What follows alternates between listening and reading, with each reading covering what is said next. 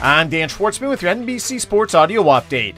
Tiger Woods was in Delaware meeting with top golfers to try to rally support against more defections from the PGA Tour to the LIV Golf Series. Woods flew into the state where the BMW Championship will be taking place starting Thursday, which is the second leg of the FedEx Cup playoffs. In attendance with the 15-time major winner were many of the top 20 golfers in the world, as well as other influential members of the tour who have not defected to LIV.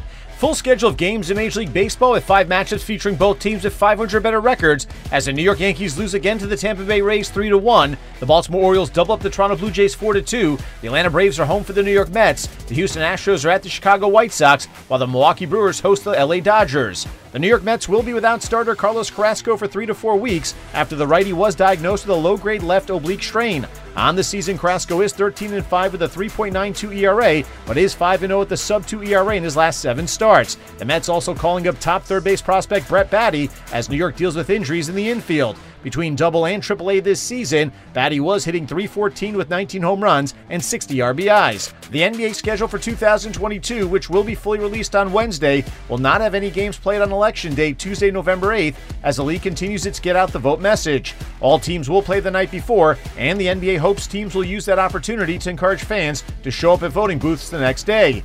The WNBA playoffs getting underway tomorrow with 2 best-of-3 series first-round games as the New York Liberty are visiting the Chicago Sky, while the Las Vegas Aces are hosting the Phoenix Mercury, who are in the postseason for the 10th consecutive year. Brianna Stewart of the Seattle Storm has become the first WNBA player to be named the Associated Press WNBA Player of the Year twice after narrowly edging out A'ja Wilson of the Las Vegas Aces. Stewart, who led the league in scoring at 21.8 points per game, also won the award back in 2018.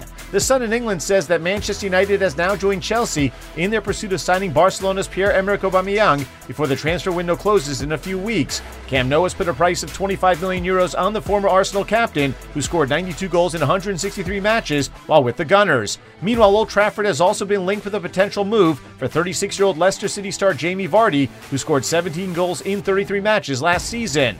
With your NBC Sports Audio Update, I'm Dan Schwartzman.